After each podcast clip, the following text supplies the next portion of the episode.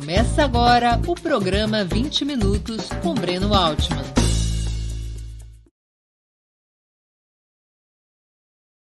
Bom dia. Hoje é 31 de agosto de 2022. Estamos dando início a mais uma edição do programa 20 Minutos.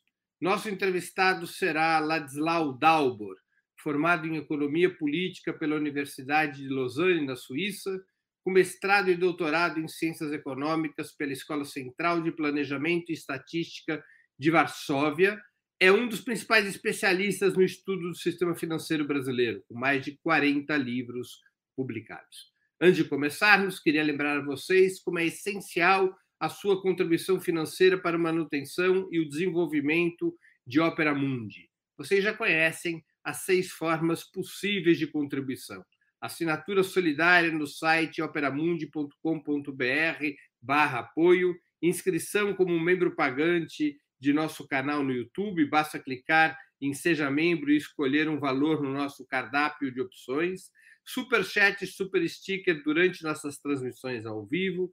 Valeu, valeu demais quando estiverem assistindo aos nossos vídeos gravados e o Pix a qualquer momento.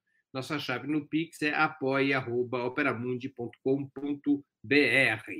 Além dessas seis formas de contribuição, lembre-se sempre de dar like, de clicar no sininho e de compartilhar nossos programas com seus amigos e nos seus grupos. Quem ainda não estiver inscrito em nosso canal, essa é a hora de fazê-lo. A mais eficaz de todas as armas contra as fake news é o jornalismo de qualidade. Apenas o jornalismo de qualidade coloca a verdade acima de tudo. E esse jornalismo que a Opera Mundi busca oferecer todos os dias depende da tua contribuição, do teu apoio, do teu engajamento.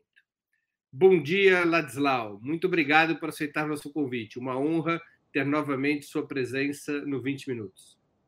A honra é toda minha, Breno. Grande abraço. Antes de iniciarmos as perguntas, eu queria anunciar que iremos presentear dois dos espectadores do 20 Minutos de hoje. Cada um receberá, devidamente autografado, um exemplar do livro Resgatar a Função Social da Economia, de Ladislau Dalbor, em lançamento pela editora Elefante. Eu vou convidar a Natália, produtora do 20 Minutos, para explicar os detalhes da promoção. Bom dia, Natália. Conte para a nossa audiência, por favor, quem poderá ganhar os brindes e como. Bom dia, pessoal. Bom dia, Breno. Bom dia, Ladislau. É um prazer estar aqui de novo, anunciando mais uma promoção do 20 Minutos. Bom, hoje nós vamos ter dois brindes para quem contribuir com o Super Chat e o Super Sticker. Quem fizer a maior contribuição durante a transmissão ao vivo desse programa vai receber uma edição autografada do Resgatar a Função Social da Economia, e quem fizer, é, é, e depois o outro, o outro exemplar, nós vamos sortear entre todo mundo que fizer superchat super sticker durante o programa de hoje. Então, relembrando, o maior é, superchat ou super sticker de hoje leva uma edição autografada do Resgatar a Função Social da Economia e o outro será outra, o outro exemplar será sorteado entre todo mundo que fizer contribuição hoje. É, quero lembrar que no final estou acompanhando aqui todas as contribuições e no final do programa eu anuncio quem será o vencedor ou a vencedora. Tá bem, muito, muito obrigado, Natália. Então é isso, um exemplar autografado de Resgatar a Função Social da Economia de Ladislau Dalbor será presenteado a quem fizer a maior contribuição via Superchat ou Super Sticker. Outro exemplar será sorteado entre os que contribuírem com qualquer valor. No final do programa, Natália nos informará os vencedores da promoção. Ladislau, 87% de todo o sistema de crédito brasileiro se concentram em cinco bancos. Dois bancos estatais, o Banco do Brasil e a Caixa Econômica Federal, três bancos privados, o Banco Itaú, o Banco Bradesco e o Banco Santander. Na epidemia, na, na pandemia ficou muito claro como esse cartel de bancos dificulta que o próprio governo faça chegar sua moeda à população e às empresas. 1,2 bilhão 1,2 trilhão de, de, reais foram liberados dos, dos depósitos compulsórios, foram liberados para esses bancos, em especial para os três bancos privados, mais o Banco do Brasil. Esses recursos, muito mal e porcamente, chegaram nos trabalhadores, nas pequenas e microempresas que necessitavam do crédito para sobreviver durante a pandemia. Os bancos pegaram esses recursos, aplicaram novos títulos da dívida interna, emprestaram esse dinheiro para grandes conglomerados uh, e o dinheiro não chegou na ponta. Como desmontar esse cartel que, nos, especialmente nos momentos mais agudos da economia brasileira, paralisa a irrigação financeira do nosso funcionamento econômico? É, olha, o, só para reforçar o seu comentário sobre 1,2 é, trilhão, tá? nós estamos falando de dezenas de vezes o Bolsa Família, que era pra, anual para 50 milhões de pessoas. Né? Estamos falando nisso. Né? Segundo o ministro Paulo Guedes, é, ele comentou que o dinheiro ficou empossado nos bancos. Né? O termo dele, com C cedilha, empossado. A gente tem que especificar. É, isso, é, isso é escândalo, tá? É, é tantos países tiveram sistemas de ajuda especial durante a pandemia.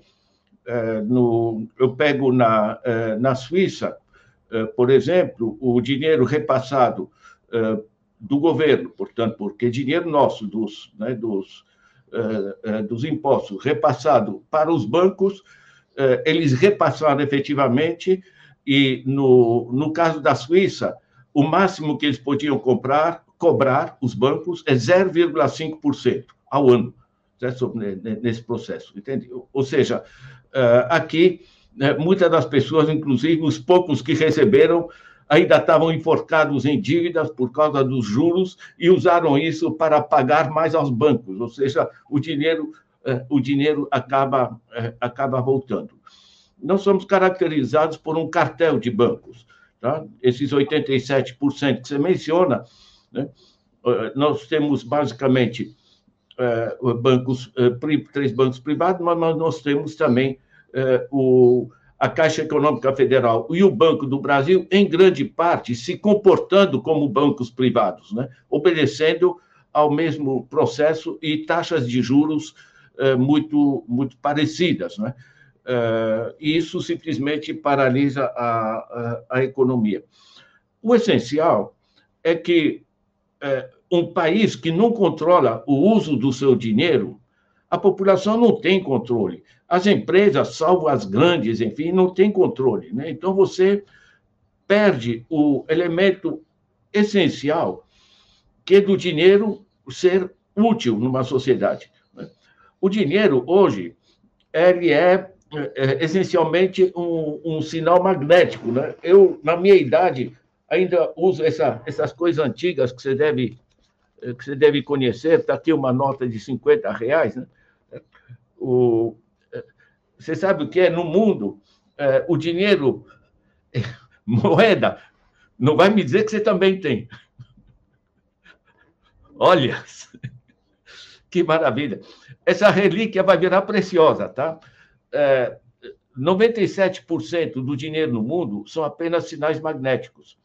Né? Então, apenas 3% é dinheiro impresso pelos governos.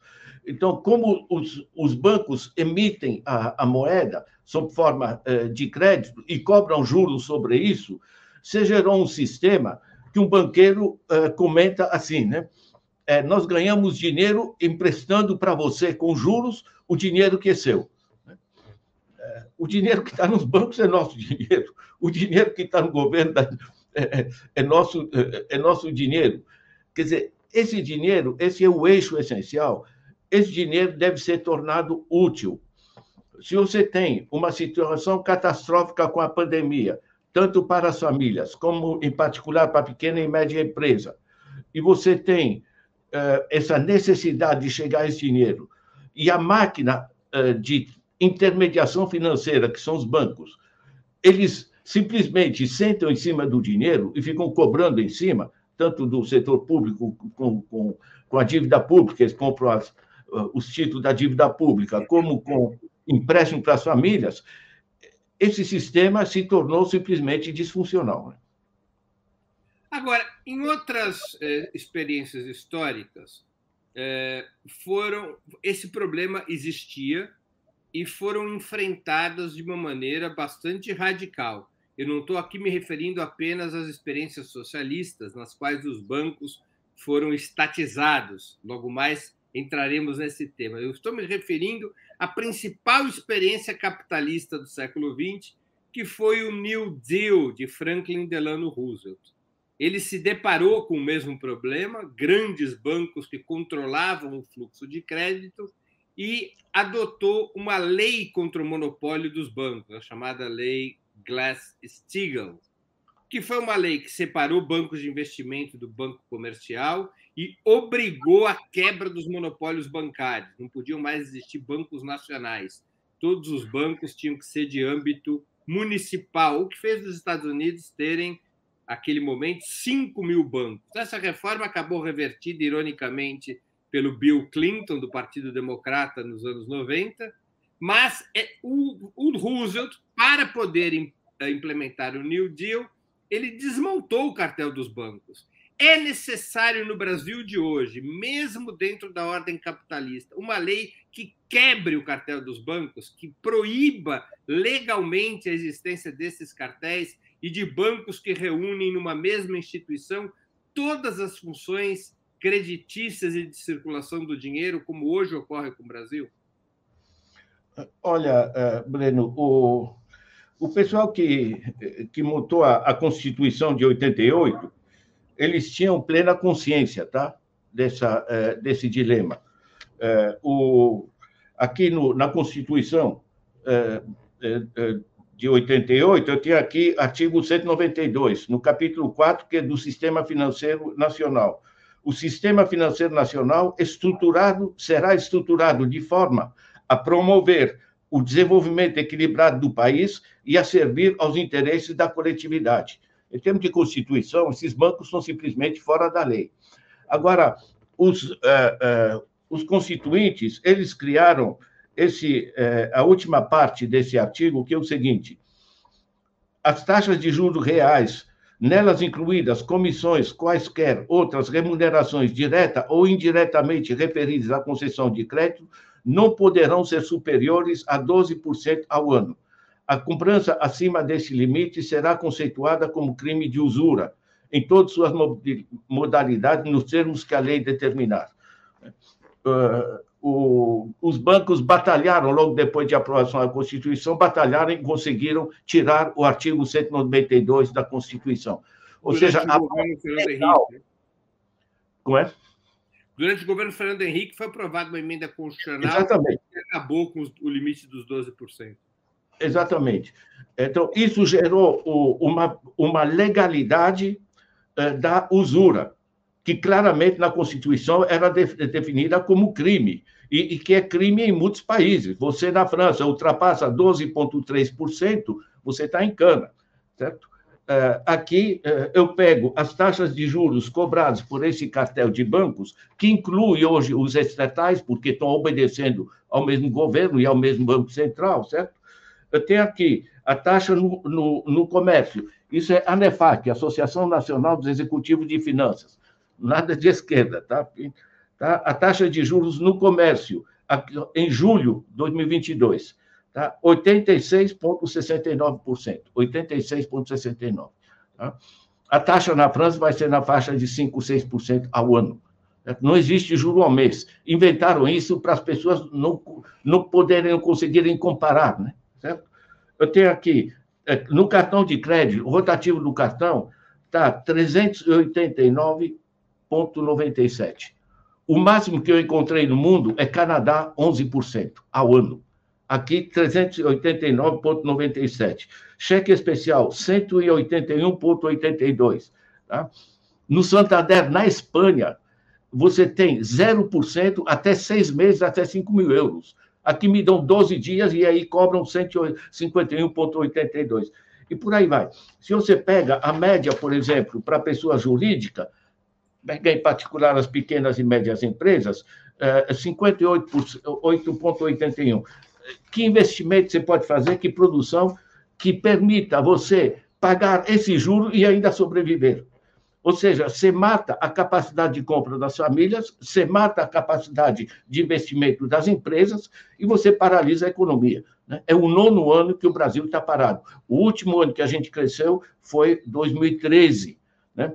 que faz parte dessa que o Banco Mundial chama a década é, do Golden Decade, a década dourada do Brasil, que é 2003 a 2013. A partir daí começa a Lava Jato, a guerra, enfim, toda essa coisa que a gente conhece né, que, que, terminou com, com o impeachment. Mas a partir de 2014, que é o ano de transição, já o sistema que funcionava, um sistema distributivo, por um sistema que eu acho, é, se não há força é, política para estatização, um negócio muito interessante que a Dilma tentou, que é baixar as taxas de juros onde há controle, que é nos bancos estatais, no Banco Brasil, na Caixa, certo?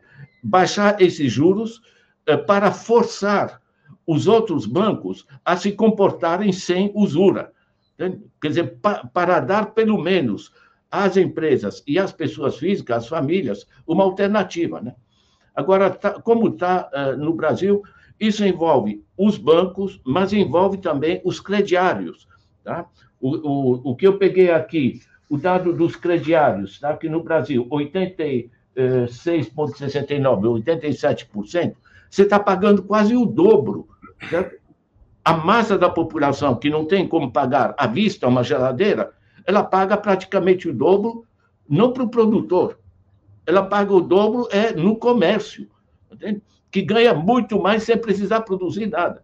Os bancos ganham rios de dinheiro sem produzir nada. Pelo contrário, travam a economia, porque quando você trava a capacidade de compra das famílias, as empresas não têm para quem vender. Quando você trava o, o crédito é, produtivo para as empresas, né? o crédito para pessoas jurídicas, você também trava um investimento, e esses dois travamentos, tanto das famílias como das atividades empresariais, reduz os, as receitas do Estado, porque o imposto sobre consumo e o imposto sobre sistema produtivo também se reduzem. O resultado, eles tomaram o poder, deram um golpe em nome de restabelecer o equilíbrio fiscal, e o desequilíbrio fiscal se uh, aumentou de maneira dramática, certo? porque você fazer o equilíbrio fiscal é aumentando as receitas e não reduzindo o que o, Estado tem de fazer. Agora, o, o modelo tentado pela presidenta Dilma de reduzir as taxas de juros dos bancos públicos para forçar a concorrência, ele não tem um limite, digo, porque na medida em que os bancos públicos, ao fazê-lo, eles é, perdem rentabilidade, a médio e longo prazo seria sustentável essa política de reduzir as taxas gerais por competição? Olha, é, é plenamente sustentável, tá? Porque é, o que acontece é o seguinte: os bancos, é, vocês devem ter acompanhado, né? Tem, é, aumentam os lucros de maneira absolutamente é, espantosa, né? Eu quando pego aqui os a Forbes né, publica os dados sobre os bilionários no Brasil, tá? você tem aqui, em particular, os grandes bancos. Tá? Você tem o BTG Pactual, que não é só o André Esteves, você tem sete grandes fortunas bilionárias em torno eh, do BTG. Se você pega o Itaú, são 14 grandes fortunas bilionárias em torno do, eh, do Itaú. Esse, é, esse é o dreno que, que está sendo gerado. O básico é que o, o banco tem que ter lucro, tudo bem. Certo? Agora, eh, se o lucro do banco ele é superior ao crescimento do processo produtivo, é, você está simplesmente drenando. Né? Eu uso o, exemplo da, é, de uma costureira que vai no banco, pede um empréstimo é, para comprar uma máquina de costura moderna, mais chique e tal, mais performante se o juro que ela paga sobre essa máquina, no empréstimo que ela pegou, é, é, é superior à produtividade maior que ela vai ter, ela vai ficar pendurada no crédito e pagando juros sobre juros, e vão alongar a dívida, certo? Porque eles têm informação detalhada sobre as pessoas e vão drenar permanentemente cada uma da, das pessoas. Né? Tem mais, esse sistema está vinculado ao sistema internacional. Tá? Eu pego um, um, um, exemplo simples. Tá? Eu tenho uma uh, senhora que vem fazer a limpeza da minha casa uma vez por semana. Eu pago 200 reais a diária. Como ela tem problema de saúde, ela uh, pegou o Notre Dame como plano de saúde. É gente que não entende de saúde, entende de. Eles contratam os sistemas. Né? Agora, eu sou curioso, fui ver é, quem é acionista do BTG Pactual.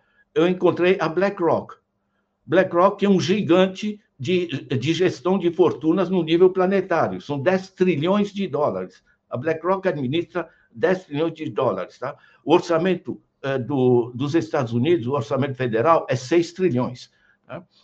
Quer dizer, uma parte dos miseráveis 200 reais que eu pago aqui para uma pessoa modesta aqui em São Paulo vai parar nas fortunas eh, da BlackRock, dos acionistas internacionais. Isso vale eh, para cada vez que eu pago Uber, que uma grande parte vai pagar para a gente, eh, acionistas da Uber Internacional, e por aí vai. Ou seja, por que, que eu mencionei que esse dinheiro hoje é imaterial, é apenas um sinal magnético? porque isso facilita dramaticamente a extração das pessoas. Você pegar um favelado, você tirar 10 reais do bolso dele, não é fácil. Certo? Agora, ele tem um celular, um, é, um cartão no bolso, isso aí é uma anteninha eletrônica, certo? Qualquer tarifa, qualquer coisa, você. É, é, né? O cara vai na padaria, ele compra qualquer coisinha na padaria, na modalidade de crédito, 5% do que ele pagou vai para os bancos. Então, o sistema de drenagem que, que, eh, eh, eh, que se criou é absolutamente dramático. Se você não tem regulação por parte do Banco Central, esse negócio simplesmente não funciona. Tá? O, o, o Banco Central no Brasil está sem pantalones, como dizem os, os hispânicos. Né? Entende? Simplesmente ajuda os bancos a, a se entupir de dinheiro. Sem regulação financeira, que é o ponto inicial, você não tem nada. Agora, o fato de termos dois grandes bancos eh, públicos e eh, bancos regionais públicos, isso permite você, no mínimo, introduzir eh, concorrência. Se você introduz concorrência e força o Itaú, Bradesco e outros a agirem de maneira mais decente, o que você vai fazer é reduzir um pouco os lucros deles, certo? E que é, que é importante, você não vai quebrar esse, esses, é, esses bancos, né? Porque é, um ponto de referência. Na França, a taxa média de juros é, para imóvel, tá? crédito imobiliário, 0,95% ao ano.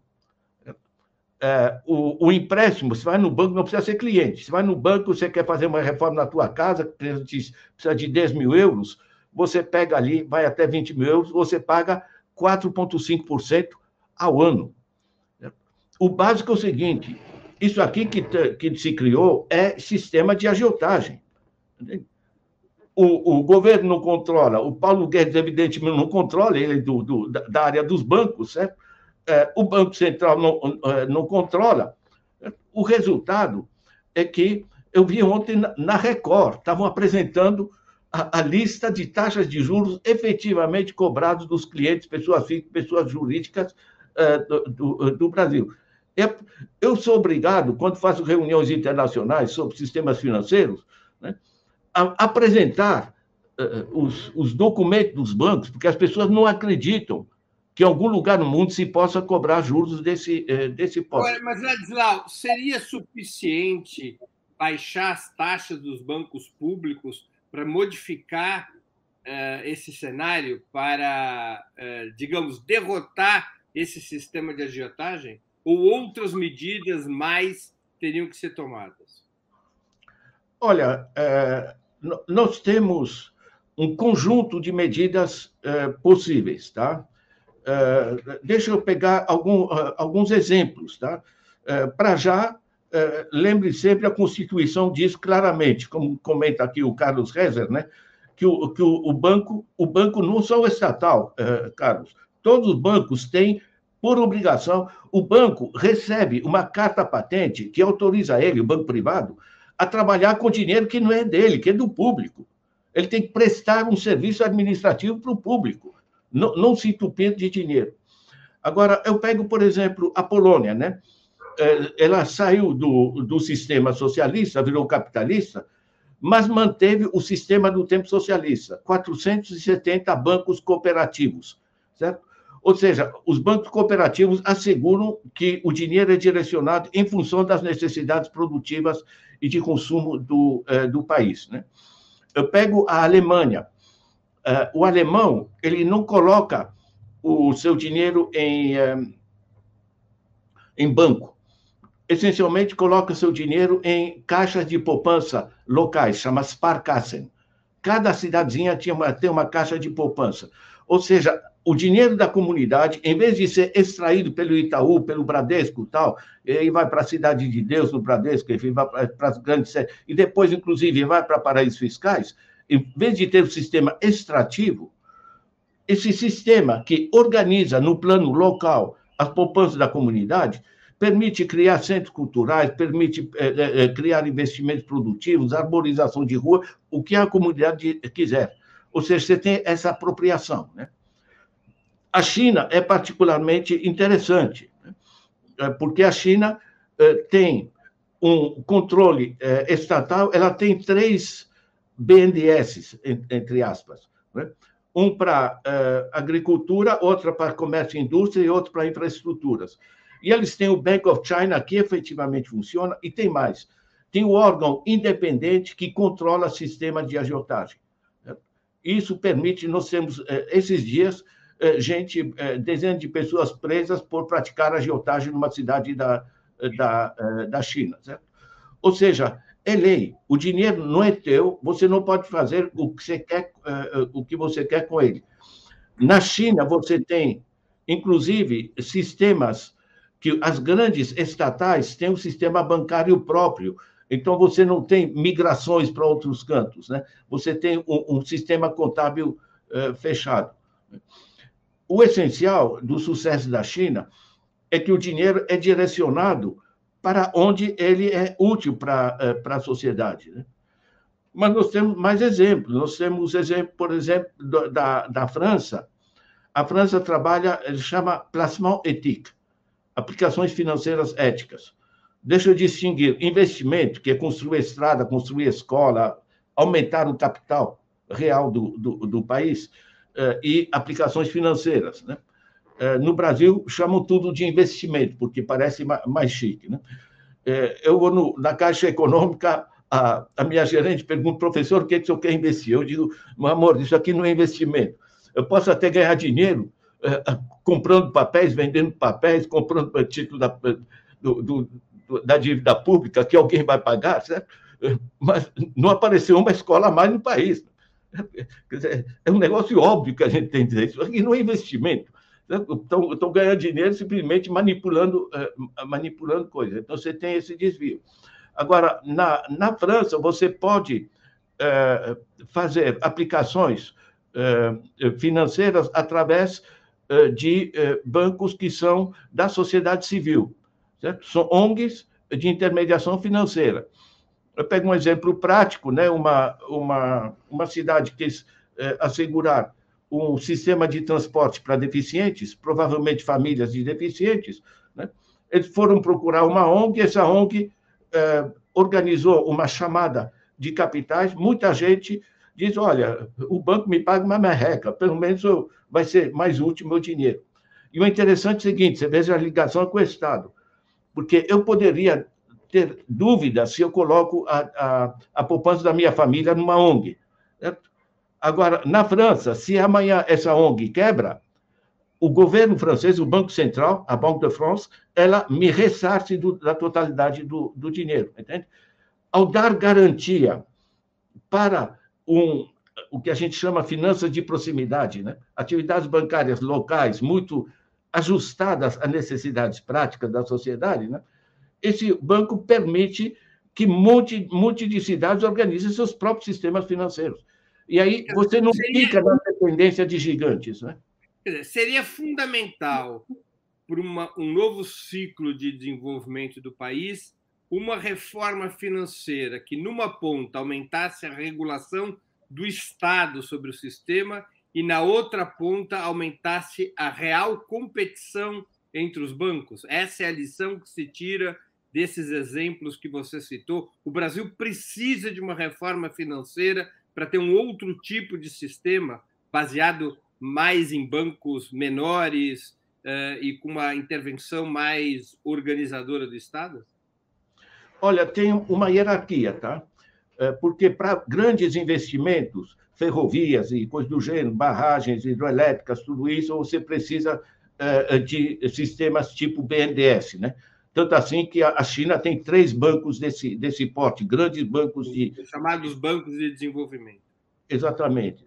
Exatamente. E isso está na Europa, está tá, tá por toda parte. Então, esse, esse é um nível. Aqui, o controle público nesse plano é absolutamente essencial, senão você gera é, essa, é, enfim, essa zona é, de, de, porque é grande dinheiro, tá? E a corrupção nesses contratos, ela roda no, no planeta com, com muita força, né? Depois você tem o, o investimento industrial, é, ali é o seguinte, o banco, é, se você tem controle sobre as taxas de juros, é, e você mantém a taxa de juros básicas, como é feito na Europa, como é feito em tantos países, certo? Ou você assegura que o banco tem que ter é, gente, economistas, que analisam, sentam com o empresário, analisam o projeto. Como eu fiz, por exemplo, eu tinha uma, uma granja de frangos de corte, certo? No tempo que as taxas de juros eram 4, 5% ao ano, antes do, da hiperinflação, etc. Né? Então, isso me, me permitiu, sabe, essa negociação. O cara sentou comigo, mostrou: olha, o, o, o, dinheiro que você vai levar assim tá, vai, vai, te custar tanto ao mês os juros, você vai precisar de tanto tempo até começar a dar retorno, né? Ou seja, você monta o negócio produtivo, você transforma o banco num banco de fomento, não num banco de extração, certo? Ele consegue é, se remunerar pelo fato que eu, que eh, montei uma empresa, eu consegui lucro e, portanto, consigo pagar os juros e é, devolver o, o empréstimo. O que foi rompido é essa ligação entre o sistema financeiro e o fomento econômico. Se Mas é mais fácil esse tipo de proximidade quando você tem pequenos bancos locais, pela experiência internacional, não é? Ou seja, bancos é, de nicho, bancos municipais, bancos cooperativos. Os grandes bancos acabam sendo pouco sensíveis, porque é maior o risco e menor a lucratividade, é, emprestar para esses pequenos negócios. Não é assim que funciona? Olha, é fundamental. Volto a dizer, a gente chama de finanças de proximidade. O Brasil já tem 180 bancos comunitários de desenvolvimento. Pega uh, uh, o Banco Palmas, pega o pessoal de Maricá, em diversos, uh, diversas regiões, mesmo aqui em São Paulo, né?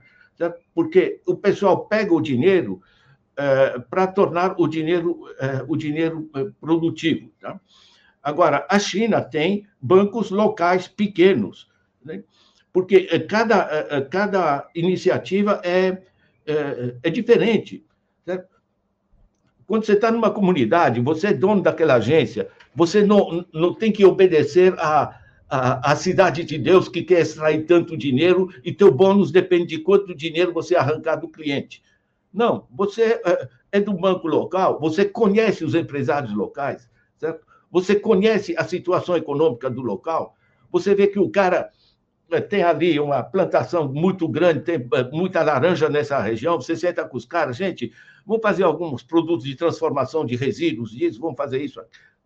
Quer dizer, você se torna um conhecedor da situação econômica do território, né, da cidade, e você ajuda a fertilizar com dinheiro as iniciativas, porque o dinheiro é apenas um sinal magnético. Certo? O essencial é essa dinâmica, esse casamento com, eh, com as necessidades locais. Né? Você pega na Holanda uma coisa interessante. Na Holanda, por exemplo, uma comunidade quer desenvolver um centro cultural. Eh, a cidade, a comunidade levantou 25 mil euros. Eh, o o, o governo complementa 75 mil para fazer 100 mil eh, euros que necessitam. Por que, que o, o governo complementa o investimento da comunidade, porque ele sabe se a comunidade está colocando 25 mil euros, é que aquilo é útil para essa comunidade. Então, você casa, digamos, o essencial é isso, tá? É, você fazer que o dinheiro que é da comunidade responda às necessidades da comunidade. Agora, Agora um problema aqui, eu estava estudando um caso, o caso da Alemanha, né, do sul da Alemanha, que é uma situação semelhante à do norte da Itália também, que era assim, os pequenos bancos, no, no momento em que eles são implementados, a Itália fez uma reforma financeira no pós-guerra, né? É, o problema dos pequenos bancos era assim: eles emprestavam para a indústria local. Só que eles não tinham muitos recursos, esses, esses bancos pequenos. E os recursos daquelas aplicações que eram feitas na própria região eram insuficientes para atender as demandas de crédito. E aí, na reforma financeira italiana, criou-se uma instituição nacional que emprestava dinheiro para que esses pequenos bancos pudessem aumentar sua oferta de crédito. Havia uma espécie de banco dos bancos que garantia esses recursos para o crédito. Não precisaria ter algo semelhante aqui no Brasil para que os pequenos bancos não fossem destroçados pelos grandes bancos, porque quando falta recurso para o pequeno banco, chega lá o grande Banco Nacional e diz: olha, é, é, aquele banco pequeno que te oferece juros baixos, ele não tem recursos para te emprestar. Eu tenho, mas a taxa de juros é maior. Para evitar essa, essa, esse, essa digestão dos bancos pequenos pelos bancos grandes, não teria que ter um banco de todos os bancos no Brasil para poder garantir que esses bancos pequenos tivessem condições de atender a demanda de crédito? Olha, é, o essencial é justamente ter um Banco Central, né? O Banco Central poderia cumprir esse papel ou teria que Sim. ser um outro banco, por exemplo, remodelando o BNDES? Olha, tanto o Banco Central pode contribuir com isso, como é, pode contribuir é, o BNDES, não só negociando diretamente com as empresas, mas assegurando é, repasse local. Agora, eu, por exemplo, tentei negociar no tempo da Luísa Erundina, tentei negociar aqui o, a criação do banco municipal em São Paulo. Só com a folha de pagamento daria para a gente, em vez de alimentar uh, sistemas privados, daria para a gente alimentar um conjunto de iniciativas locais, certo? Eu sou a favor de, da criação de bancos locais indiscutivelmente. Tá? Isso funciona no Canadá, funciona na China, na Alemanha, na Suécia, o diabo, certo? Funciona com, as, com o sistema holandês de uma maneira, com o sistema britânico de outra maneira. Aliás, os, os britânicos têm uma, tomaram uma medida interessante para o Brasil. Tá? Os britânicos, há, quatro anos atrás, eles aprovaram uma lei em que, quando você pagou o dobro do que você pediu emprestado, pelos juros, eh, multas, o que for, pagou o dobro para o banco do que você pegou, você está livre. Acabou. É, é, o que propõe o Ciro Gomes na lei antiganância. Pois, eu propus isso como lei, passei para o Paulo Teixeira já, já faz alguns anos atrás, né? isso, é, isso é muito a favor. Agora, o que você está colocando, é, é para mim... Eu preciso complementar para ficar mais simples para a nossa audiência, porque no Brasil, não existe regulação praticamente nenhuma para os grandes bancos. Então, um pequeno banco, pega as fintechs que estão surgindo, que foi uma novidade. Agora, o que está acontecendo? Os grandes bancos ou estão comprando fintechs ou estão abrindo suas próprias fintechs. Aquilo que podia ser um instrumento de democratização da vida financeira vai sendo absorvido pelos grandes bancos. Em outros países, há claras limitações para isso. E quando um banco pequeno ele não tem recursos para emprestar, o que, que ele pode fazer? Eu tenho, vamos supor que eu tenho um banco pequeno numa cidade do interior de São Paulo e o Ladislau seja um empresário que precisa de crédito. O Ladislau me pede um milhão de reais, o meu banco não tem esse um milhão de reais. Eu pego o contrato com o Ladislau, do exemplo que eu dei da Itália, eu vou ao Banco da Itália, que não é a mesma coisa que o Banco Central, e digo: olha, é, eu tenho esse, esse cliente aqui que é muito bom, o projeto de negócio dele é muito bom, eu preciso de recursos para poder emprestar para ele. E aí o banco pequeno é, pega do Banco da Itália por uns juros muito baixos os recursos necessários para emprestar o Ladislau. No Brasil não existe esse mecanismo para proteger os bancos pequenos. Eles acabam sendo obrigados a pedir dinheiro para os grandes bancos. Né? Sim, mas o, o, sistema existe, como você falou, na Itália. Na, na Alemanha, você tem o KF, eh, KfW, né? o Kreditanstalt, eh, que funciona assim. Né? Eh, na China, você tem a alimentação dos pequenos bancos através eh, dos, do, dos grandes bancos estatais. Quer dizer, a alimentação do, dos bancos locais em, em dinheiro é fundamental. Tem que fechar o ciclo completo, tá? Agora, o básico é a organização do destino final do dinheiro. E aí tem que ser banco local. Tá?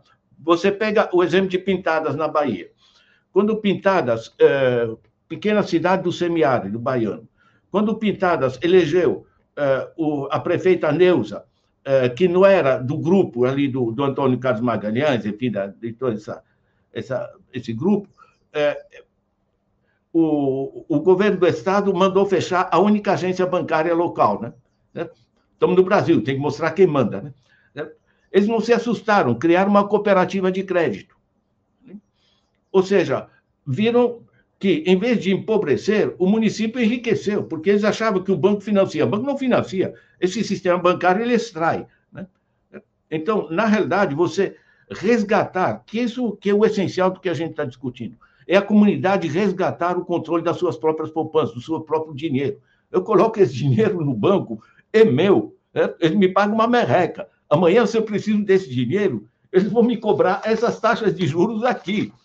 É, o Brasil tem, o Brasil tem, eu estava lendo num material, o Brasil tem há 47 anos o maior spread do mundo, que é a diferença entre o que o banco paga para quem aplica seu dinheiro e o dinheiro que o banco, a taxa de juros que o banco cobra de quem pega o um empréstimo. Há 47 anos é o maior spread do mundo. E é o maior, assim, é, muito acima do segundo colocado.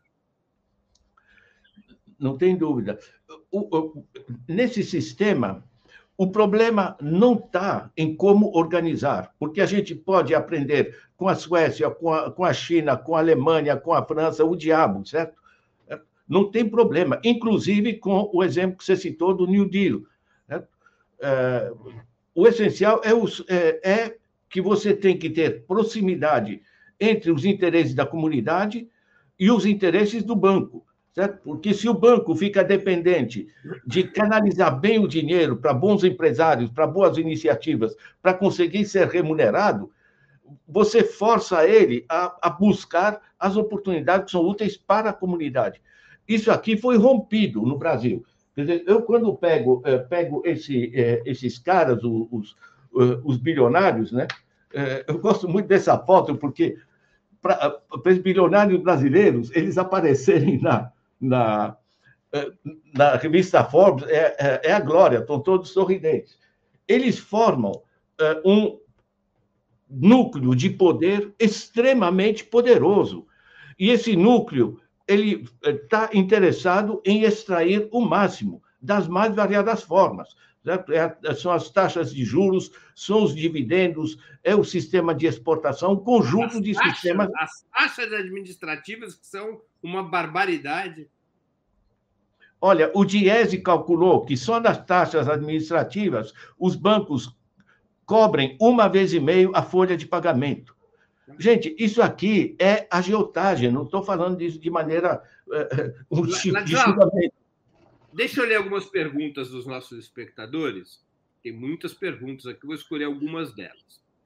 Uh, o Cadu Lacerda, que é membro do nosso canal, que está contribuindo aqui com o superchat, ele pergunta: na medida em que só trabalho cria riqueza, na medida em que é ele quem transforma o mundo, é correto dizer que todo rentismo é pura exploração do trabalho? Para que serve um banco, afinal de contas? Dá para viver um mundo sem bancos? Olha, não dá, tá? Porque, é, mas o importante é o seguinte: se eu pego um, um dinheiro é, para fazer uma empresa e eu gero emprego, gero produto, tá? Isso me dá lucro.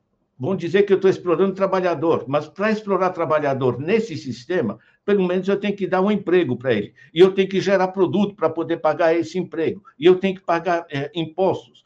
Eu, é, é, que que o, o banco, é, no, no, sentido tradicional é, do banco de fomento, o que é que ele faz? Ele pega várias é, um certo número de poupanças que as pessoas depositam naquele banco junta esse calombo, fala com o empresário e diz: olha, porque você não faz uma, uma empresa assim, assim, vai ser produtivo, você vai ter lucro. Tá? Ou seja, essa atividade de gestão do dinheiro privado, que é uma autorização que a gente, que a gente dá é uma atividade útil. Tá? Você vai ter, eh, na China, tem bancos, pequenos bancos locais em cada comunidade, eles ajudam nessa gestão do dinheiro em vez de simplesmente entupir as pessoas com uh, problemas burocráticos e uh, extorquir eles quando eles precisam do, uh, dos, dos, recursos. Né? agora, é importante, Cadu, é pegar o conceito de rentismo. Tá? É curioso que no Brasil não existe a palavra renta. Certo? Existe lucro, não existe renta. Existe rentismo, certo? mas em inglês é rent, que é diferente de income, né? Em francês é rente, que é diferente de revenu, né? é, o rentismo é renta que você extrai sem a produção correspondente. Você está extraindo. Você pega é, é, o, o, último livro, por exemplo, do, do Michael Hudson, o Destino da Civilização, um baita livro, tá? Eu estou aguardando que alguém traduza isso e publique no Brasil. Ele é, então, ele é um dos principais economistas de esquerda do mundo. E de finanças, enfim, é um, ele trabalhou para grandes instituições financeiras internacionais. Esse, esse livro ajuda muito. O essencial é o seguinte: ter eh, empresas, estruturas que nos ajudem a administrar Dinheiro, dinheiro, gente, não existe, é sinal magnético, tá? O que você faz é, é gerir, digamos, essas capacidades de compra que a gente tem e assegurar que isso seja usado da maneira a mais útil possível. Isso envolve também o Estado, tá? porque o problema não é, como diz o governo, de onde vou tirar o dinheiro. O problema é para onde vou colocar o dinheiro. A gente na ONU trabalha, por exemplo, com estatísticas de custo de saneamento básico. Em média, um dólar que você coloca em saneamento básico são quatro dólares que você deixa de gastar com doenças, tá? porque a água contaminada é um dos principais vetores de doenças.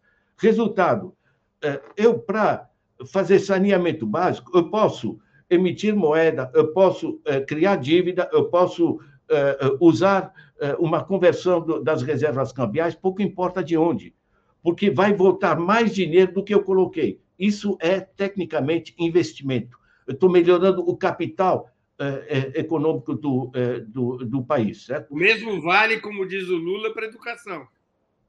O mesmo vale para a educação, pelo amor de Deus. No Brasil, certo? Você colocou um teto de gastos sobre uma coisa que não é gasto, é investimento, que é educação, saúde, etc. Certo? E você liberou a transferência para os bancos que não é produto, é extração. Você sabe que eu não tenho a cifra no Brasil do, daquilo que os bancos, o comércio, etc., extraem no, eh, no, eh, no Brasil, quanto volta para a economia real. Mas eu tenho os dados dos Estados Unidos, é cerca de 10%, dados do Roosevelt Institute. Certo? Os caras extraem, apenas 10% volta. A Mariana Mazzucato, para a Grã-Bretanha, trabalha com 15%. Ou seja, tecnicamente, eu já é... vi um número sobre o Brasil, é, num estudo publicado no ano passado, que falava num número que me deixou chocado: 4%. É, eu vi isso aí, é 3 a 4%. É um negócio.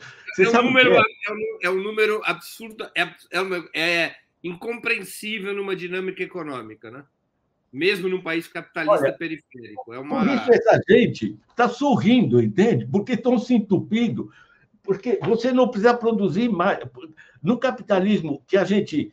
É, o De capitalismo cada, esse estudo dizia, Ladislau, que a cada 100 que eles extraem, 4 volta e 28 vai para o exterior. Exatamente. Os dados do Tax Justice Network mostram que o, isso é em 2012 que a gente tem a cifra. Tá? De lá para cá só piorou. Uh, agora, em 2012, a gente tinha no exterior, uh, em paraísos fiscais, uh, 520 bilhões de dólares, o que dava aproximadamente um terço do PIB brasileiro. É gente que não paga imposto, é dinheiro de evasão fiscal, é dinheiro de, de das mais diversas tramóias de corrupção, etc. Né? O, numa entrevista me disseram, mas não é ilegal de colocar dinheiro para fiscal. Disse, tem toda a razão. Sabe por que não é ilegal? Porque são eles que fazem as leis. Ladislau, tem mais uma pergunta de um espectador nosso, o Gabriel Brito, que contribuiu também com o Superchat, cinco reais. Agradeço, Gabriel, e que o Gabriel, o Cadu e os outros que foram contribuindo com o Superchat, Super Sticker, sirvam de exemplo para os demais, que hoje nós temos é, um prêmio para quem contribui. Maior, a maior contribuição levará um exemplar e, e os demais terão, serão, terão direito a participar do sorteio de um segundo exemplar do mais recente lançamento do Ladislau, Resgatar a Função Social da Economia. É, uma, é um pré-lançamento com exclusividade aqui no programa. O livro ainda não saiu do prelo. Então, quem contribuir é, ou por sorteio ou por maior lance, leva o livro autografado. Esse livro ainda nem está disponível nas livrarias. Então, o Gabriel Brito pergunta e contribuiu aqui com cinco reais. Agradeço ao Gabriel. A análise de Marx sobre a forma de exploração capitalista ainda nos serve? Seu método ainda pode nos ajudar? Bom dia, nos diz o Gabriel. Olha, Gabriel, ajuda muito, tá? Você pega no livro 3 do Capital eh, toda a discussão sobre eh, o capital fictício, certo? O, o, o capital originado de, eh, de juros, ela é perfeitamente coerente com o que está acontecendo hoje. Só que, no tempo do Marx, a forma de exploração dominante era sobre a indústria. Tanto assim, para racionalizar o sistema, se propunha a socialização dos meios de produção, ou seja, das fábricas, certo?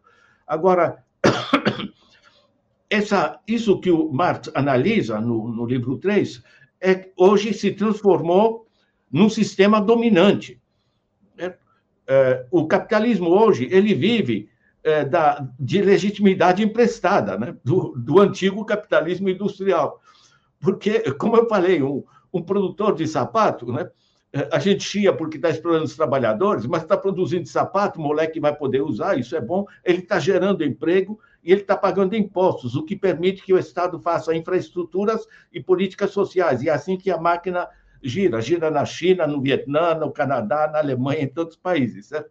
Dizer, a gente sabe, sabe o, o, o que funciona.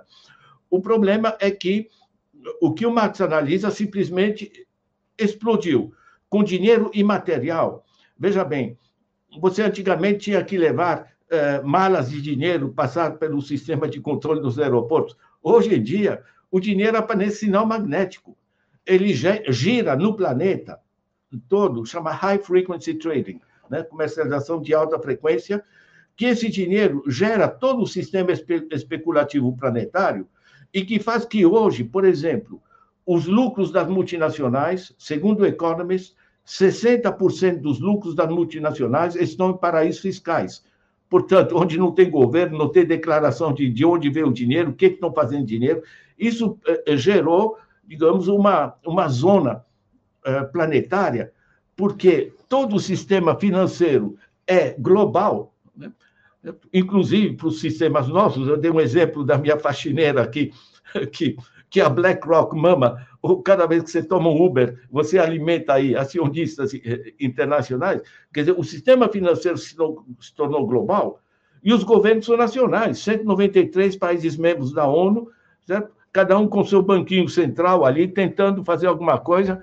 Na realidade, está sendo discutido no nível internacional o primeiro imposto global de 15%, né? já tem uma série de países que estão eh, se acordando sobre isso, né?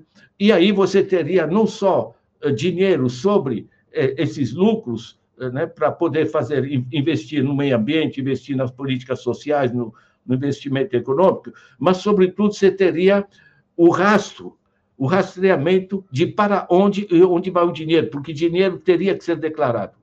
Atualmente nós temos essa zona planetária, zona eu digo não, é um conceito econômico muito sério, né? Mas eu não encontro o termo melhor para o que está se criando. Né? Basicamente, o sistema é planetário e os governos são nacionais. A ONU não apita nada, o Fundo Monetário tem, dá bons conselhos, o Banco Mundial tem menos dinheiro que o BNDES, de que, que a gente está falando? Nós temos uma economia globalizada e governos nacionais em disputa de diversas vantagens. Esse negócio está buscando, está se falando em diversas reuniões em que eu participo, está se discutindo tanto um, um, imposto global eh, como um novo Bretton Woods, um novo acordo monetário, em particular para tirar essa vantagem espantosa dos Estados Unidos que permitem, se permitem de financiar as guerras simplesmente emitindo moeda o que não gera é, inflação para eles, porque o dinheiro é armazenado é, como estoques, como reservas nos diversos bancos centrais de tantos países. Né? Na realidade, nós estamos é, enfrentando um desafio estrutural. Antes de continuarmos, eu queria pedir novamente que vocês contribuam financeiramente com o Opera Mundi. Há seis formas de fazer. A primeira é a assinatura solidária em nosso site, operamundi.com.br barra apoio. A segunda é se tornando membro pagante de nosso canal no YouTube. Basta clicar em Seja Membro e escolher um valor no nosso cardápio de opções. A terceira e a quarta, contribuindo agora mesmo com o Super Chat ou o Super Sticker. A quinta, através da ferramenta Valeu, valeu demais, quando assistirem aos nossos programas gravados. A sexta, através do Pix, nossa chave no Pix é apoia.operamundi.com.br. Eu vou repetir. Nossa chave no Pix é apoia.operamundi.com.br. Lembro que hoje temos dois brindes para quem contribuir com o Super Chat e o Super Sticker. Quem tiver feito a, melhor, a maior contribuição através dessas duas formas, Super Chat e Super Sticker, ao final do programa, irá ganhar de presente o livro Resgatar a Função Social da Economia, de Ladislau Dalbor, devidamente autografado pelo autor. Um outro exemplar, também autografado, será sorteado entre todos os demais que tiverem contribuído com o Super Chat e o Super Sticker. Relembro também que esse livro é um lançamento. Está aqui em pré-venda nessa nossa entrevista do Ladislau Dalbor, para o Ópera Mundi no programa 20 minutos. Portanto, façam a sua contribuição, além de ajudar a Ópera Mundi a se fortalecer como jornalismo que coloca a verdade acima de tudo, também estarão concorrendo a esse inestimável brinde, o livro Resgatar a Função Social da Economia, de Ladislau Dalbor, autografado pelo autor. Ladislau, eu tenho aqui uma outra pergunta de um espectador nosso, bem interessante. O Denilson Rodrigues, ele contribui com 30 reais para o Superchat. Agradeço o Denilson, que sirva de exemplo a todos os demais.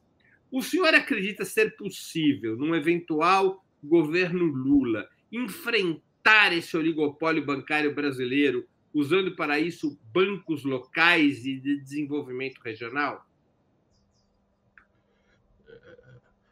O Denilson, é, a gente não sabe em que condições de relações de força o Lula vai assumir. Vai depender muito é, das eleições é, no legislativo, né? É, e vai depender de um, da gente batalhar por algumas transformações. A forma como o brasileiro está aceitando ser depenado por bancos com juros absolutamente estratosféricos, certo? Que, que causam risadas nas reuniões internacionais. Certo? Como é que o, os, os, banqueiros brasileiros conseguem extrair de, dessa, eh, dessa eh, maneira? Eh, que, que se utilizam de fraude de apresentar a taxa de juro ao mês. Você pode apresentar taxa de juro por semana, também fica mais pequeno ainda. Certo? Na realidade, essa questão é central. Eu tive na manifestação no, no Anhangabaú na semana passada, certo? Com, uh, uh, que o, o Lula discursou, o Lula mencionou o Bradesco e Itaú. O que vai acontecer dificilmente se sabe, né? É uma questão essencialmente de relação de forças. Para mim, o essencial é o seguinte: para você resgatar a lógica do sistema financeiro, você tem que voltar a tornar o crédito produtivo, mas você, você vai ter também que pensar na reforma tributária, porque esses caras aqui, tá, é, é, não sei se você sabe, mas desde 95, também graças a Fernando Henrique Cardoso, não pagam impostos. Né? No Brasil, lucros e dividendos distribuídos não pagam impostos. Somos um dos únicos no mundo que tem. O Brasil essa e a Estônia. E a Estônia, exatamente, outra grande potência. Né? Aqui, o professor Ladislau, eu pago 27,5% sobre o meu salário. Ninguém pergunta se eu quero sonegar, porque deduzem, eh, deduzem do meu salário e dedução em folha. Né? Eh, então, você tem problema do crédito, mas você também tem o problema da tributação, você tem também o problema do resgate eh, do lucro sobre os recursos naturais do país. Quando você privatiza a grande parte da Petrobras, eh, o, o, lucro, ninguém produz petróleo, é uma riqueza que está no solo, é uma riqueza da nação. Isso vale para Vale, para o ferro, para o níquel, certo?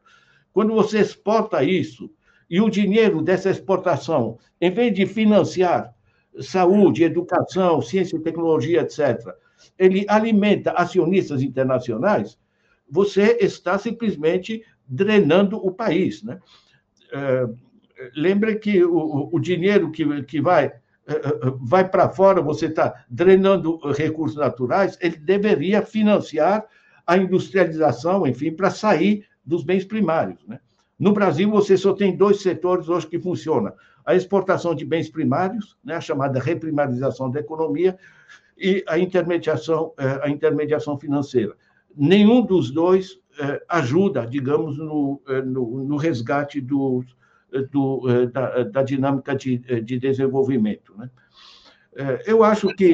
como, eu queria te fazer uma. O, o professor Stiglitz, prêmio Nobel de Economia, numa entrevista é, realizada há alguns anos, disse que ele não via saída para o desenvolvimento dos países subdesenvolvidos, a expressão que ele usou ainda foi essa, que não passasse pela estatização dos bancos, que era tão grave o problema da financiarização desses países que os bancos teriam que ser estatais para que esses países pudessem se industrializar ou se reindustrializar, pudessem se desenvolver. No limite, você acha que deveria ser esse o objetivo, ainda que a longo prazo, de uma reforma financeira? Olha, eh, você tem um leque, tá? Você tem a China, eh, que o sistema é estatal, é o mais produtivo hoje em termos de sistema, de produtividade do sistema financeiro, certo? Você tem é, sistemas é, mistos, é, como tem na, na, na Europa Ocidental, você tem o sistema baseado em cooperativas, como você tem na, na, na Polônia. vai depender das, das relações de força. Tá? o, quando a gente fala de estatizar, meu Deus, para já, o essencial é pensar o seguinte: quando você privatiza, você desnacionaliza. Né? Quando você é, é, privatiza o petróleo, privatiza a Vale, privatiza uma série de coisas, é, isso abre para o controle de qualquer grupo internacional, desses grandes grupos chamados de asset management, gestores de fortunas e ativos, certo? Eles compram as ações e passam a controlar o processo decisório dentro, dentro do, uh, do país, certo? Então, na realidade, e o Lula nisso tem perfeita razão, a volta ao desenvolvimento e ao uso do dinheiro em função das nossas necessidades passa pelo resgate da soberania. Ou seja, isso aqui é o interesse. Agora, é, para mim, em particular, é, você.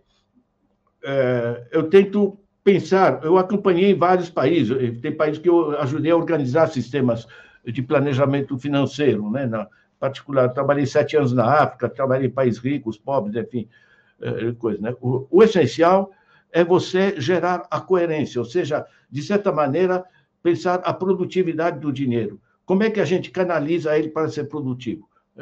Isso significa que você tem que ter um sistema de gestão em função das necessidades do, do país. Isso significa vários sistemas. Quer dizer, a estatização coloca muito mais poder na mão do, de um governo. Agora, nem sempre esse governo pode estar interessado ou pode estar ligado a interesses internacionais, certo? Que, que também, também dificultam. Né? O essencial é pensar que uma coisa é a propriedade do banco, outra coisa é a gestão, certo? outra coisa, o sistema de regulação certo? e o acabouço jurídico disso, ou seja, qual é o marco jurídico de funcionamento do sistema financeiro. Lembrando que, tal como foi colocado no artigo 192 da Constituição de 88, que decretava que o, o, o sistema financeiro tem que servir os interesses da sociedade, né? não entupir bolsos de banqueiro. O que eles estão fazendo é simplesmente ilegal em termos da, da Constituição. Mas colocava também um teto de juros eh, para eh, evitar a, agiotagem. Certo? Eh, um problema é que você pode fazer a lei. O problema, uma coisa é existir a lei, outra coisa é quem aplica essa lei. Certo? No caso, eles simplesmente tiraram a lei da frente né, e, e, e geraram esse sistema de agiotagem generalizado que temos no país. É possível, Ladislau, enfrentar o cartel dos bancos com um banco central independente? Ou retirar a independência do Banco Central, mais cedo ou mais tarde será uma tarefa imprescindível de um eventual novo governo Lula? Olha, é, é imprescindível, tá? Você, você é, ter o Banco Central é um organismo regulador do sistema financeiro. Você ter um Banco Central que está na mão dos bancos, certo? Isso é uma piada, certo? Eles chamam de autorregulação, que é simpático, né? Ou seja, eles regulam, autorregulam em função dos seus interesses. É, e você ter um... Literalmente a fábula da raposa tomando conta das galinhas. Isso, isso. Aí eles vão dizer para a gente, mas a raposa entende muito de galinha. É competência. Né? Isso aqui simplesmente é, é, é, uma, é uma bandidagem. Lembrando os imensos é, é, sistemas de evasão através do BTG Pactual. É, eu peguei na, o organograma da, do BTG Pactual, certo? eu contei 38 filiais em paraísos fiscais. Sabe o que é isso aí? É você ser o canal, porque o dinheiro que vai para paraísos fiscais, que todo o sistema de evasão, de corrupção tal que, eh, que se gerou, certo? ele precisa de intermediários. Né? É, para que, que um banco como o BTG Pactual precisa de 38 filiais? Eu ainda estou verificando, eu recebi outra lista que é mais de 100 filiais em, em, em, em Deixa eu lembrar o seguinte, paraísos fiscais. Você sabe o que é? Um bilionário eu aqui, eu tenho um, um é, é, é, nos bilionários aqui, é, eu tenho o, é, o maior bilionário brasileiro é o Saverin, tá? 97 é, bilhões de reais aplicados. Produz alguma coisa aqui? Não. Ele está simplesmente, ele, ele é sócio da B Capital. Ele, a, o Saverin é aquele que foi sócio do, do Facebook. Do Facebook, exatamente. Sabe de onde vem esse dinheiro? Do, eh, do que a gente paga nos produtos, porque é o marketing né, que alimenta a, o Facebook, uh, certo? E, e que e, o, o, marketing, e, o nome. O, o, o, o, sócio principal do Facebook comprou a parte do Saverin e ele passou a ter uma enorme liquidez, né? que é da onde vem esses recursos aplicados. Exatamente, Luiz, é, Eduardo Luiz Saverin. Depois você tem Jorge Paulo Lehmann, tá? É um fundo de investimento 3G Capital. É, meu, é, aqui são 96 é, bilhões. Se você junta com o Marcel Herman Teles e o Carlos Veiga Sucupira, que são é do, do mesmo grupo, são 210 bilhões. Tá? Deixa eu, deixa eu é, é, só dar uma, uma coisa que ajuda a entender o que é um bilionário. Imagina que eu tenho um bilhão, um bilhãozinho só, tá? não esses 100 bilhões que esses caras. Se eu tenho um bilhão, se eu faço uma aplicação muito moderada, não, não preciso investir, que dá trabalho, produzir coisa, um, um saco tal. Eu faço simplesmente um, uma aplicação financeira, que me rende moderadamente 5% ao ano. Muito moderado, com um bilhão. Um bilhão a 5% ao ano, vocês podem fazer a conta em casa, eu estou ganhando 137 mil reais por dia. Certo? no dia seguinte eu estou ganhando 5% sobre 1 bilhão mais 130 mil e, e assim por diante. É, é, o que a gente chama em finanças de snowball effect, efeito bola de neve. É um número composto, não é um número. Um número Exatamente. Exatamente. Então, é, é, o resultado é que você gerou o que a gente, a gente chama mundialmente de financiarização. O Stiglitz trabalha isso, o Krugman trabalha isso, Mariana Mazzucato, Anne Pettiford, o, o, Monte, o Roosevelt Institute, o, o New Economic Foundation, enfim, isso está claríssimo. O Tomás Piketty, evidentemente, né, ficou famoso no mundo, todo mundo compra os livros dele. Ele mostrou que se ganha muito mais dinheiro fazendo especulação financeira do que você produzindo. Né? Então, é um capitalismo que deixou de ser produtivo e, essencialmente, se, se tornou é, extrativo. Né? É, o subtítulo do livro da Mariana Mazzucato né, é, é, é, makers and takers, né? os que fazem, os que produzem e os que, que tiram, e os, e, e os, que levam. Esse sistema é simplesmente, ele perdeu, é, eu gosto muito do, do, do, cara, do Martin Wolf, é, da, que é economista-chefe do Financial Times. Sim. Ele escreve, este sistema perdeu sua legitimidade. Isso é fundamental, tá?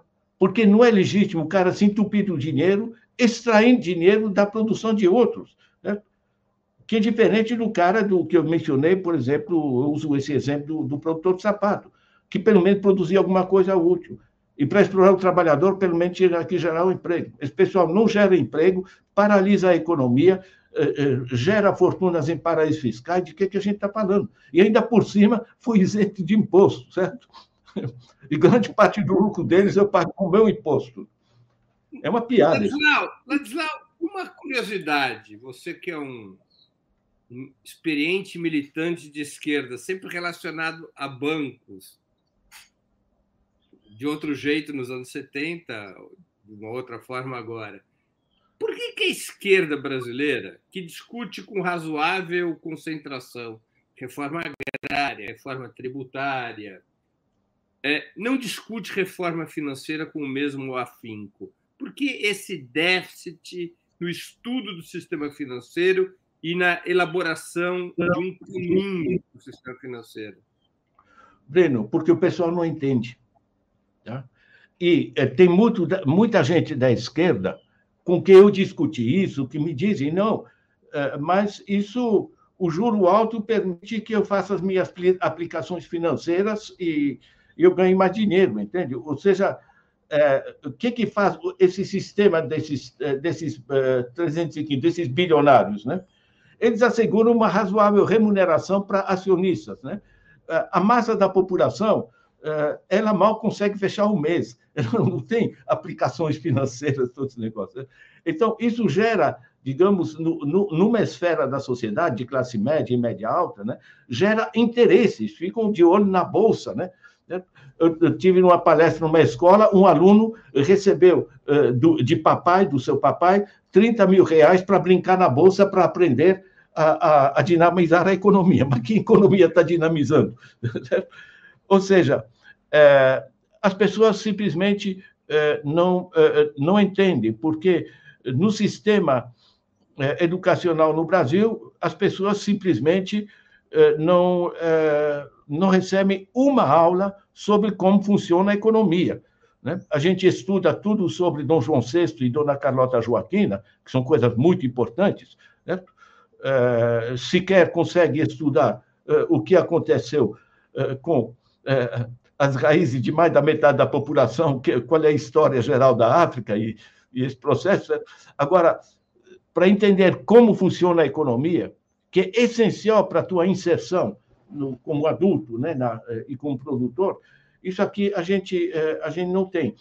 Que é diferente quando você eh, o cara não paga o salário, você tem greve, briga, tal, tudo bem, chega a um acordo, tá? Agora, o cara que é explorado através do seu cartão de crédito, que ele nem entende, no caixa quase nunca sabem quanto o banco leva daquilo que está sendo pago, a moça do caixa, certo? É, quer dizer, as pessoas não entendem. Agora, o cara está sendo explorado por taxa de juros, está endividado, dizem para ele na televisão que ele não tem educação financeira. Ele tem que aprender a, a, a aplicar de maneira inteligente o seu dinheiro, a, a, se endividar de maneira competente. Né?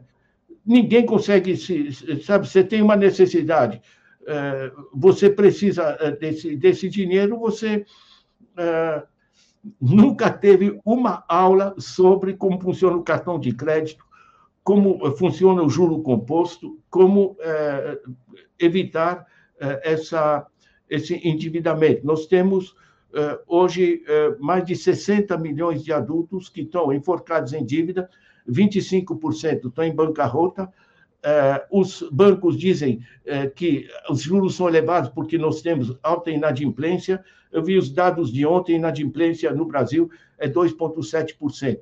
O brasileiro se mata, inclusive esses 600 reais que chegam, em grande parte, é, é, transforma em juros, quer dizer, voltam para os, para os bancos. Isso aqui é, é isso aqui é, é, trágico. Resgatar o, o, o controle do sistema financeiro é simplesmente central, né? eu volto a dizer, é esses caras passarem a pagar, é, pagar imposto, como fez o, o Roosevelt, né? lascou uma alíquota de 90% sobre os grandes capitais financeiros improdutivos na época. Certo? O cara ou começa a fazer alguma coisa, ou, né, enfim, ou, vai, ou vai, vai perder dinheiro.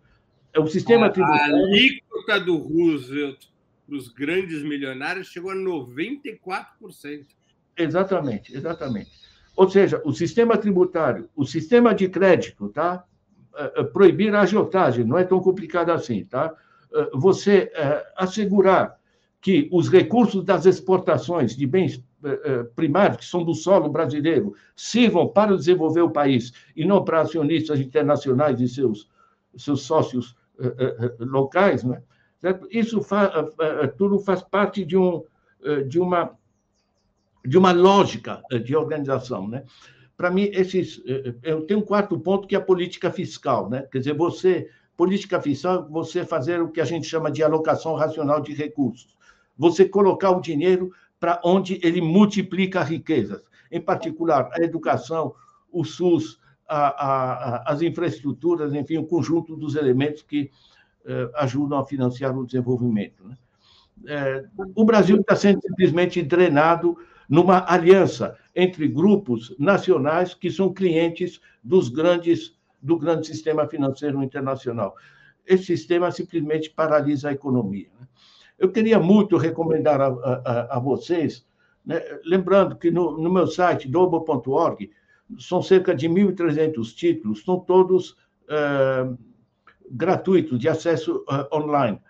Para mim, é, o, Breno, sabe? É importante, porque uma professora de colégio, ela não pode dizer para os alunos comprem o livro do Ladislau, mas ela pode perfeitamente dizer, olha, peguem o livro do Ladislau, está online, gratuito, na próxima aula a gente vai discutir o capítulo 12. As oito páginas do, do capítulo, até no celular, o moleque lê, e está de graça. Está me entendendo? Ou seja, esse esforço que tanto o jornalismo que você faz, como outras fazem, né, na realidade, é que está tentando trazer, romper essa bolha de narrativas né? e trazer o, o real eh, do que é a eh, do que é a economia, né? Porque a gente tem que se mobilizar, né? E temos esperança com essas eleições que a gente possa inverter o processo. Ladislau, nós estamos chegando ao fim da nossa conversa e eu queria fazer duas perguntas que eu sempre faço aos nossos convidados e convidadas antes das despedidas. A primeira pergunta é qual livro você gostaria de sugerir aos nossos espectadores? E a segunda, qual filme ou série poderia indicar a quem nos acompanha? Olha, é, é eu, é, eu gostaria de, de recomendar é, este livro de, do Mário Teodoro, é, A Sociedade Desigual a desigualdade é o problema-chave do Brasil, tá? o problema estrutural. Nós somos entre os cinco, seis países mais desiguais do planeta. Isso não funciona. Inclusive, democracia não funciona. A partir de um certo grau de desigualdade, não há democracia política que funcione. Você tem que assegurar, por exemplo, com bancos locais, assegurar uh, uma democratização da, da, própria, da própria economia. Né? Uh, quanto ao. Tá, a resenha do livro está no meu site, tá? Vocês põe no meu site, Teodoro, vocês vão encontrar vou encontrar ali a, a, resenha. Não faço resenhas comerciais, faço resenhas de, de ideias-chave. Quanto ao filme, viu, eu, eu, tem um filme que eu, que eu gosto muito, que é antigo, certo? mas que eu acho de imensa riqueza, que é do Kurosawa, né? que chama Derzu, Derzu Uzala é de uma beleza, viu? É de uma, é, eu, eu acho que, olha, é, é, desses grandes filmes e que tem, trazem mensagem ética poderosa, sabe? Eu, eu acho que todos nós precisamos disso, né? Poder respirar um pouco, um pouco de decência, né? De, de bom senso. Muito bem. Alguma série?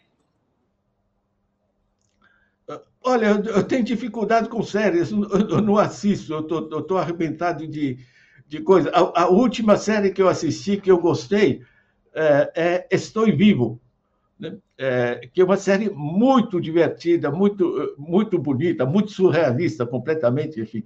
É, mas é, a gente usa para distração. Não sei onde está disponível, eu assisti, ela era, era apresentada é, no, é, no People and Arts, era apresentada a toda quarta-feira. Hoje não sei como eh, como estaria.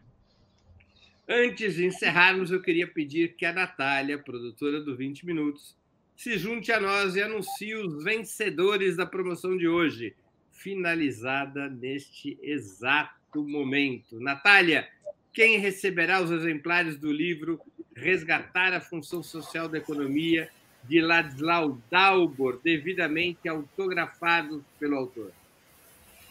Bom, pessoal, quero agradecer as contribuições, foram muitas hoje. É, e quem ganhou o primeiro exemplar, que fez o maior lance de superchat ou super sticker, foi o Cadu Lacerda, que acabou de fazer uma contribuição de 50 reais, já tinha feito uma de 20, que o Breno havia lido a pergunta. Então, o Cadu, com esses 70 reais contribuídos, foi o nosso vencedor do primeiro exemplar para maior, a maior contribuição. Bom, vou fazer aqui o sorteio, para a gente ver quem é que leva o segundo exemplar. Anotei o nome de todo mundo. Vou tirar o do Cadu. Cadu, depois você me manda comentários sobre o livro. E vamos lá, deixa eu só conferir se está tudo certo mesmo. Certinho. Vou sortear, vamos ver quem vai ganhar o outro exemplar. Carlos Sperber é, é o seu, nosso segundo vencedor do outro exemplar do Resgatar a Economia a função social da economia. E eu quero pedir para vocês, Cadu e, e, Carlos, que entrem em contato conosco no e-mail é, comercial.operamundi.com.br para é, mandar seus endereços, os seus contatos, para a gente poder enviar os livros. Lembrando que o livro é uma pré-venda, que a partir do dia 15 do 9 ele será enviado aos nossos vencedores. E quem quiser também, o professor Dalbor é, pediu até para eu lembrar que a gente, que o livro está disponível gratuitamente no site dalbor.org.br. É, para quem é quiser, dalbor.org. Dalbor.org. E no site vocês podem conferir o livro também, quem tiver interesse. Muito obrigada. Obrigado, Natália. Ladislau Dalbor, eu queria agradecer muito pelo seu tempo e fica um convite para uma próxima entrevista com o comandante Jamil vocês que estão nos assistindo talvez não saibam, mas Ladislau Dalbor, antes de ser esse pacato professor de economia, foi um dos principais dirigentes da resistência armada à ditadura. E era importante fazer uma entrevista histórica sobre esse período com o nome de guerra que tinha Ladislau Dalbor na época, que era Jamil, comandante Jamil. Ladislau Dalbor, queria agradecer muito pelo seu tempo e por essa conversa tão interessante e educativa. Muito obrigado por novamente ter aceito o nosso convite. Olha, obrigado vocês. Obrigado pelo, eh, pelo trabalho que vocês fazem, tá? Você, o Luiz Nassif, o pessoal 247, o IHU, enfim, tanta gente está trazendo informação real, ou seja, reflexiva, né, para eh, romper essa, essas, essas, eh, essas narrativas, né? Isso é, isso é uma é, é uma ajuda. E sabe o que é? é eu coloquei no meu, no meu site uma entrevista de três minutos de, de Paulo Freire sobre a ditadura. Três minutos. Só no meu Face deu 4 milhões e 500 mil acessos. Ou seja, esse esforço que vocês estão fazendo, né, de divulgar conhecimento, de trazer pessoas que, que, que, que explicitam as coisas, isso é vital para o país voltar a funcionar, gente, certo? Isso aqui é uma questão de, de, de dignidade para esse país, entende? A gente sair dessa, dessa, dessa mentira aí que assola o, é, o, o, país, né? É, é, um grande parabéns, realmente, sabe? O, é, o Brasil é um país lindo demais para a gente de, deixar ele ser afundado dessa maneira, né? Parabéns, um grande abraço. Leiam os livros, vocês têm um monte de livros ali como eu falei no site, vocês têm cerca de 1.300 títulos. Vocês têm até o Happy Hour, que tem piadas, uh, poemas, tal, porque a gente tem que sorrir um pouco, senão a gente morre, né? Certo? Mas isso aí, boas leituras, parabéns, obrigado, Natália, obrigado, Breno, um grande abraço para todo mundo. Grande abraço, Ladislau, boa sorte para todos nós. Eu também agradeço a todos e todas que assistiram a esse programa, em especial aqueles e aquelas que puderam fazer contribuições financeiras ao nosso site e ao canal de Ópera Mundi no YouTube. Daqui a pouco, também ao vivo, a uma hora da tarde, nós teremos um 20 minutos especial.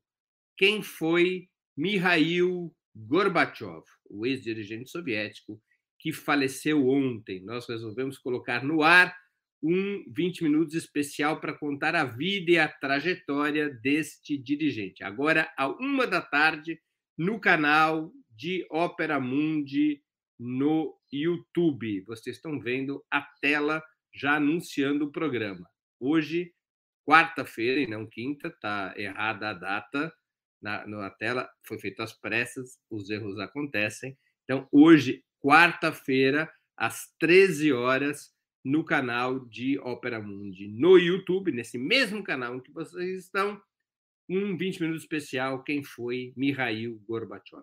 Muito obrigado. Sem vocês, nosso trabalho não seria possível e não faria sentido. Um grande abraço a todos e a todas.